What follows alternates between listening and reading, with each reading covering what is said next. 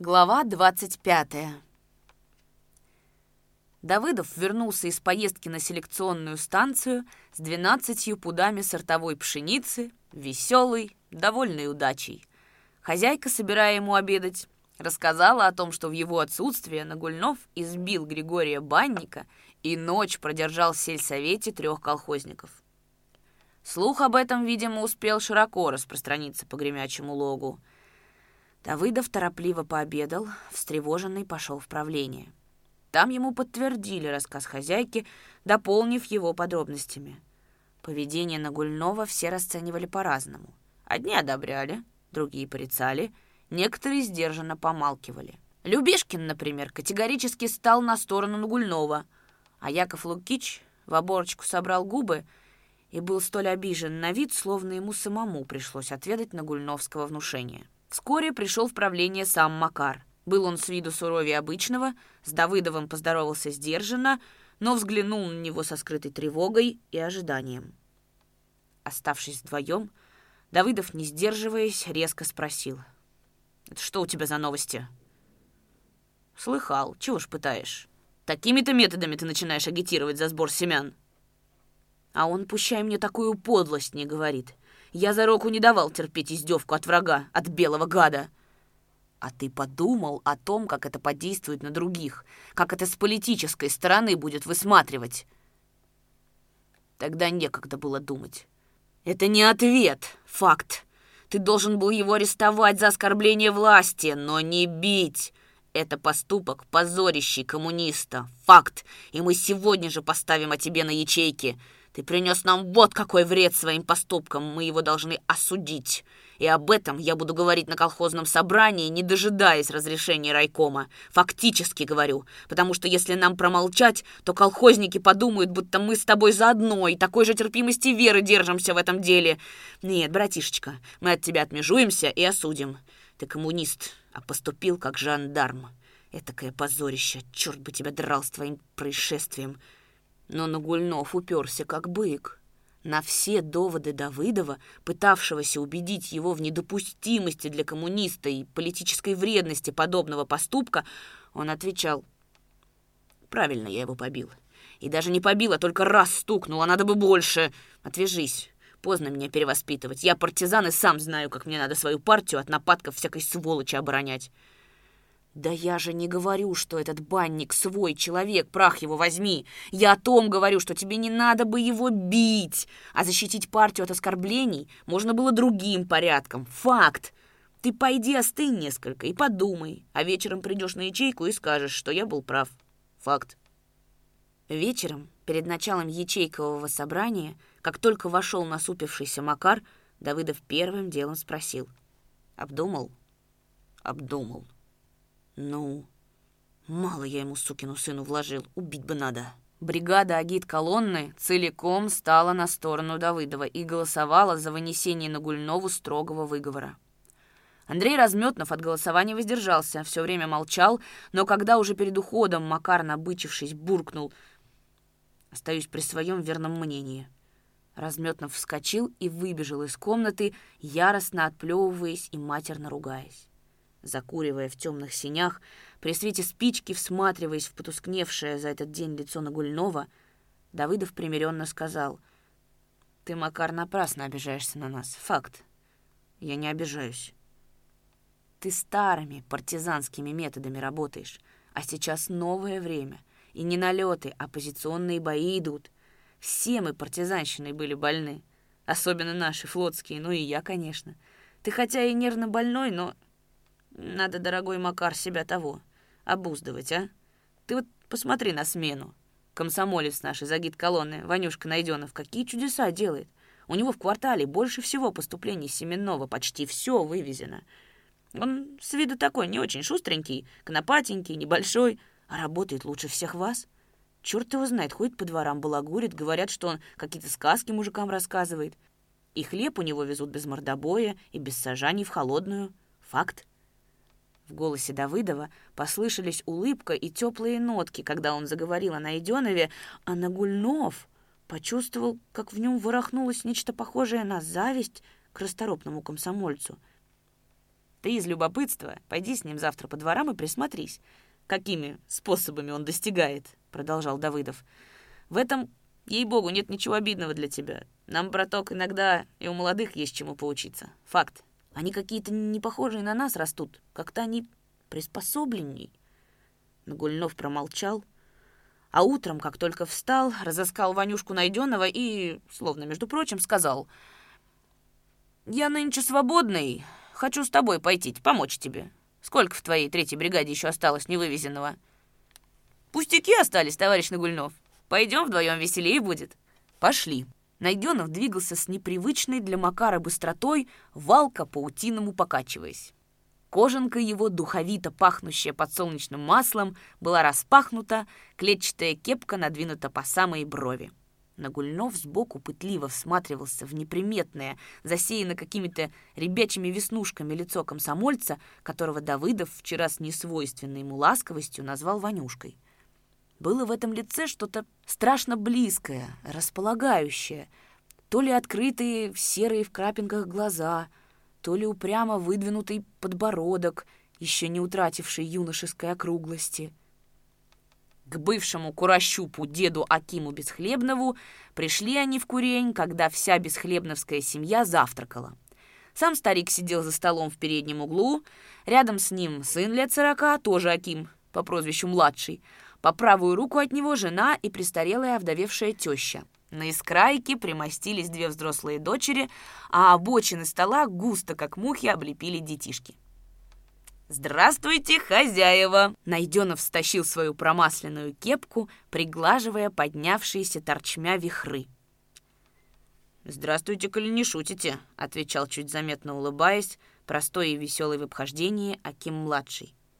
Нагульнов бы в ответ на шутливое приветствие сдвинул разлатанные брови и, исполненной строгости, сказал, «Некогда нам шутки вышучивать.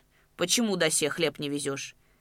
А Ванюшка Найденов, будто не замечая холодноватой сдержанности в лицах хозяев, улыбаясь, сказал, «Хлеб-соль вам!» Не успел Аким рта раскрыть, чтобы, не приглашая к столу, проронить скупое «спасибо» или отделаться грубовато-шутливым «ем да свой, а ты рядом постой» как Найденов торопливо продолжал. «Да вы не беспокойтесь, не надо. А, впрочем, можно и подзавтракать. Я, признаться, сегодня еще не ел. Товарищ Нагульнов здешний, он, конечно, уж подзаложил. А мы кушаем через день с натяжкой, как птицы небесные». «Не сеете, не жнете и сыто бываете, стало быть», — засмеялся Аким. «Сытый, не сытый, а веселый всегда». И с этими словами Найденов, к изумлению Нагульнова, в одну секунду смахнул с плеч кожанку, присел к столу. Дед таким крякнул, видя такую бесцеремонность гостя, а Аким-младший расхохотался. «Ну вот это по-служивски! Счастлив ты парень, что успел вперед меня заскочить, а то я уж было хотел сказать на твою хлеб-соль, мол, едим свой, а ты рядом постой. Девки, дайте ему ложку!» Одна из девок вскочила и, пырская в завеску, пошла к загнетке за ложкой, но подала ее найденному чинно, как и водится подавать мужчине, с поклоном. За столом стало оживленно и весело. Аким-младший пригласил и Нагульнова, но тот отказался, присел на сундук. Белобровая жена Акима, улыбаясь, протянула гостя ломоть хлеба.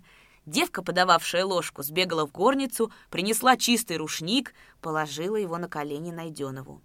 Аким-младший с любопытством и нескрываемым одобрением посматривавший на веснушчатое лицо не по-хуторскому смелого парня, сказал, «Вот видишь, товарищ, полюбился ты моей дочке. Отцу сроду чистого рушника не подавала, а тебе не успел еще за столом угнездиться. Посватаешь, ежели, доразу отдадим». Девка от отцовской шутки вспыхнула, закрывая лицо ладонью, встала из-за стола, а Найденов, усугубляя веселое настроение, отшучивался. «Она, наверное, за Конопатова не пойдет. Мне свататься можно, только когда стемнеет. Тогда я бываю красивой и могу девушкам нравиться». Подали взвар. Разговор прекратился. Слышно было только, как чавкают рты да скребут днища обливной чашки деревянные ложки — Тишина нарушалась лишь тогда, когда ложка какого-нибудь парнишки начинала описывать внутри чашки круги в поисках разваренной груши. В этот-то момент дед Аким облизывал свою ложку и звонко стукал ею провинившегося мальца по лбу, внушая «Не вылавливай!» «Что тихо у нас стало, как в церкви», — проговорила хозяйка. «В церкви тоже не всегда тихо бывает», — сказал Ванюшка, плотно подзакусивший кашей и взваром. «Вот у нас под Пасху был случай, смеху не оберешься». Хозяйка перестала стирать со стола, Аким-младший свернул курить, присел на лавку, собираясь слушать, и даже дед Аким, отрыгивая и крестясь, вслушивался в слова найденного. Но Гульнов, выказывавший явные признаки нетерпения, подумал, когда же он про хлеб-то начнет. Тут, как видно, дела наши хреновые. Обоих Акимов не скоро своротишь. Самые напряженные черти во всем гремячем. И на испуг, как ты его возьмешь, когда Аким-младший в Красной Армии служил и, в общем и целом, наш казак — а хлеб не повезет он через свою приверженность к собственности и через скупость. У него средь зимы снегу не выпросишь, знаю. Тем временем Ванюшка Найденов, выждав время, продолжал. «Я родом из Тацинского района, и был у нас под Пасху один раз такой случай в церкви. Идет стояние. Приверженные религии люди собрались в церкви душиться от тесноты. Поп и дьякон, конечно, поют и читают, а около ограды хлопцы играются. Была у нас в Слободе телушка-летошница, такая брухливая, что чуть ее тронь, щукой кидается и норовит рогами поддеть. Телушка эта мирно паслась возле ограды, но хлопцы раздражнили ее до того, что она погналась за одним и вот-вот его догонит. Хлопец той в ограду. Телушка за ним — Хлопец на паперть, телушка следом. В притворе людей было до биса. Телушка, разгонись до того хлопца под зад. Как двинет! Он со всех ног да к старухе под ноги. Старушка-то затылком об пол хлопнулась и орет. «Ратуйте, люди добрые! Ой, лыха мені!» Старухин муж хлопца кстылем по спиняке. «А чтоб ты сгорела, вражья дитина!» А телушка бе и до того старика с рогами приступает. И такая пошла там паника. Кто ближе к алтарю стоял, не поймут, в чем дело. А слышат, что в притворе шум. Молиться перестали, стоят, волнуются, один у одного пытают. «Что це там шумлять?» «Да что там такое?» Ванюшка, воодушевившись, так живо изобразил в лицах, как перешептывались его перепуганные односельчане, что Аким-младший первый не выдержал и захохотал. Наделала делов телушка. Оголяя в улыбке белозубый рот, Ванюшка продолжал. Один парубок в шутку и скажи. Мабуть, там бішена собака вскочила, треба тікать. Рядом с ним стояла беременная баба — Испугалась она, да как заголосит на всю церкву. «Ой,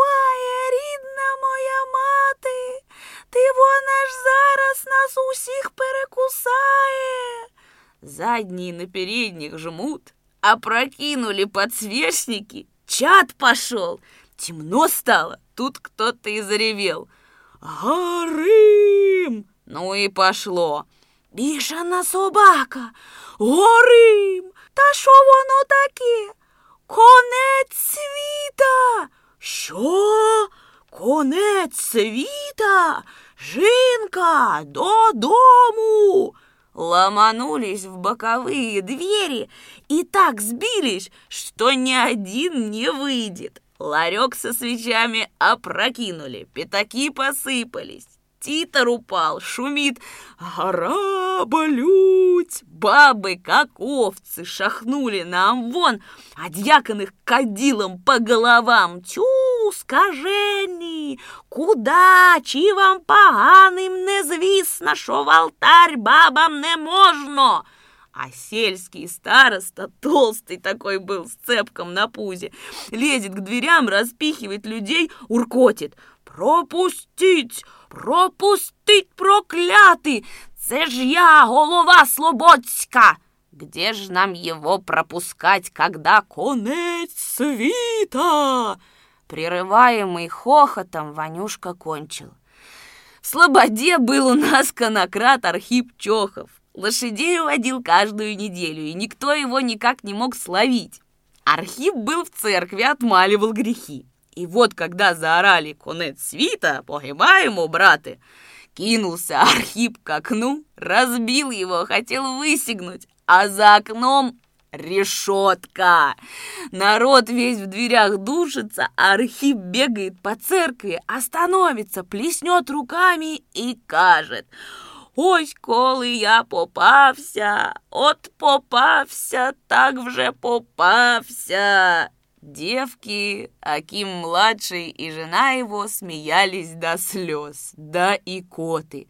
Дед Аким и тот беззвучно ощерял голодесную пасть, Лишь бабка, не расслышав половины рассказа и ничего не поняв с глухоты, невесть от чего заплакала — и, вытирая красные, набрякшие слезой глаза, прошамкала. «Стало быть, попался болежный, царица небесная, чего же ему и сделали?» «Кому, бабушка?» «Да этому, страннику-то!»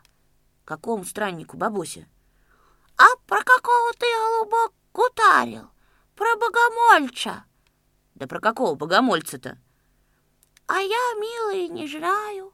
Тугая я на ухе стала, тугая мой желанный. Не дослышну. Разговор с бабкой вызвал новую вспышку хохота. Аким-младший раз пять переспрашивал, вытирая проступившие от смеха слезы. «Как он, варяга этот? Вот когда я попался!» «Ну, парень, диковинную веселость рассказал ты нам!» Наивно восхищался он, хлопая Ванюшку по плечу. А тот как-то скоро и незаметно перестроился на серьезный лад, вздохнул. «Это, конечно, смешная история, но только сейчас такие дела, что не до смеху. Нынче прочитал я газету, и сердце заныло». «Заныло?» Ожидая нового веселого рассказа, переспросил Аким. Да, а заныло от того, что так зверски над человеком в капиталистических странах издеваются и терзают. Такое описание я прочитал. В Румынии двое комсомольцев открывали крестьянам глаза, говорили, что надо землю у помещиков отобрать и разделить между собою. Очень бедно в Румынии хлеборобы живут. Что бедно, то бедно знаю, сам видал как был с полком в семнадцатом году на Румынском фронте», — подтвердил Аким. «Так вот, вели они агитацию за свержение капитализма и за устройство в Румынии советской власти, но их поймали лютые жандармы, одного забили до смерти, а другого начали пытать, выкололи ему глаза, повыдергивали на голове все волосы, а потом разожгли докрасно тонкую железяку и начали ее заправлять под ногти. «Проклятые!» — ахнула Акимова жена, всплеснув руками. «Под ногти!» «Под ногти!» — спрашивают. «Говори, кто у вас еще в ячейке состоит, и отрекайся от комсомола». «Не скажу вам, вампиры, и не отрекусь!» — стойко отвечает тот комсомолец. Жандармы тогда стали резать ему шашками уши, нос отрезали. «Скажешь?» «Нет», — говорит, — «умру от вашей кровавой руки, а не скажу. Да здравствует коммунизм!» Тогда они за руки подвесили его под потолок, внизу развели огонь. «Вот будь ты проклят, какие живодеры есть! Ведь это беда!» — вознегодовал Аким-младший. «Жгут его огнем!» а он только плачет кровяными слезами, но никого из своих товарищей-комсомольцев не выдает и одно твердит «Да здравствует пролетарская революция и коммунизм!» И молодец, что не выдал товарищев, так и надо. Умри честно, а друзьев не моги выказать. Сказано в Писании, что за други своя живот положиша. Дед таким пристукнул кулаком и заторопил рассказчика. «Ну-ну, а дальше-то что?» Пытают они его, стязают по-всякому, а он молчит. И так с утра до вечера. Потеряет он память, а жандармы обольют его водой и опять за свое. Только видят, что ничего они так от него не добьются, тогда пошли арестовали его мать и привели в свою охранку. Смотри, кажут ей, как мы твоего сына будем обрабатывать. Да скажи ему, чтобы покорился, а то убьем и мясо собакам выкинем. Ударилась тут мать без памяти, а как пришла в себя, кинулась к своему дитю, обнимает, руки его окровененные целует. Побледневший Ванюшка замолк, обвел слушателей расширившимися глазами. У девок чернели открытые рты, а на глазах закипали слезы. Акимова жена сморкалась в завеску, шепча сквозь всхлипывание. «Каково ей, матери-то, на своего дитя? Господи!» Аким-младший вдруг крякнул и, ухватясь за кисет, стал торопливо вертеть цигарку. Только Нагульнов, сидя на сундуке, хранил внешнее спокойствие, но и у него во время паузы как-то подозрительно задергалась щека и повело в сторону рот. «Сынок мой родимый, ради меня, твоей матери, покорись им, злодеям!» — говорит ему мать, но он услыхал ее голос и отвечает. «Нет, родная мама, не выдам я товарищей и умру за свою идею, а ты лучше поцелуй меня перед моей кончиной, мне тогда легче будет смерть принять». Ванюшка вздрагивающим голосом окончил рассказ о том, как умер румынский комсомолец, замученный палачами-жандармами. На минуту стало тихо, а потом заплаканная хозяйка спросила. «Сколько же ему, страдальцу, было годков?» «Семнадцать», — без запинки отвечал Ванюшка и тотчас же нахлобучил свою клетчатую кепку. «Да, умер герой рабочего класса, наш дорогой товарищ, румынский комсомолец. Умер за то, чтобы трудящимся лучше жилось. Наше дело — помочь им свергнуть капитализм, установить рабоче-крестьянскую власть, а для этого надо строить колхозы, укреплять колхозное хозяйство. Но у нас еще есть такие хлеборобы, которые по несознательности помогают подобным жандармам и препятствуют колхозному строительству. Не сдают семенной хлеб — ну, спасибо, хозяева, за завтрак. Теперь о деле, насчет которого мы к вам пришли. Надо вам сейчас же отвезти семенной хлеб. Вашему двору причитается засыпать ровно 77 пудов. Давай, хозяин, вези. Да кто его знает? Его и хлеба-то почти нету. Нерешительно начал было Аким-младший, огорошенный столь неожиданным приступом, но жена метнула в его сторону озлобленный взгляд — резко перебила. «Нечего уж там! Ступай, насыпай мешки, довези!» «Нету семидесяти пудов, да и не подсеянный он у нас», — слабо сопротивлялся Аким. «Вези, Акимушка! Стало быть, надо сдать, чего уж там супротивничать», — поддержал сноху дед Аким. «Мы, люди не гордые, поможем, подсеем», — охотно вызвался Ванюшка. «А грохот-то у вас есть?» «Есть, да он трошки несправный», Эко-беда, починим. Скорей-скорей, хозяин, а то мы тут у вас и так заговорились. Через полчаса Аким-младший вел с колхозного база две бычиные подводы, а Ванюшка с лицом усеянным мелкими, как веснушки, бисеринками пота, таскал из мекинника на приклеток амбара мешки с подсеянной пшеницей, твердозерной и ядреной, отливающей красниной червонного золота. Чего же это хлеб-то у вас в половне сохранялся? Амбар имеете вместительный, а хлеб так бесхозяйственно лежал», — спрашивал он у одной из Акимовых девок, лукаво подмигивая. «Это Батяня выдумал», — смущенно отвечала та. После того, как Бесхлебнов повез свои 77 пудов к общественному амбару, а Ванюшка с Нагульновым, простившись с хозяевами, пошли в следующий двор — Нагульнов с радостным волнением, глядя на усталое лицо Ванюшки, спросил. «Про комсомольца это ты выдумал?» «Нет», — рассеянно отвечал тот. «Когда-то давно читал про такой случай в Мопровском журнале». «А ты сказал, что сегодня читал». «А не все ли равно? Тут главное, что такой случай был. Вот что жалко, товарищ Нагульнов». «Ну, а ты от себя-то прибавлял для жалобности?» — допытывался Нагульнов. «Да это же не важно», — досадливо отмахнулся Ванюшка и, зябко ежась, застегивая кожанку, проговорил. «Важно, чтобы люди ненависть почувствовали к палачам и к капиталистическому строю, а к нашим борцам — сочувствие. Важно, что семена вывезли. Да я почти ничего и не прибавлял, а возвар у хозяйки был сладкий, наять. Напрасно ты, товарищ Нагульнов, отказался.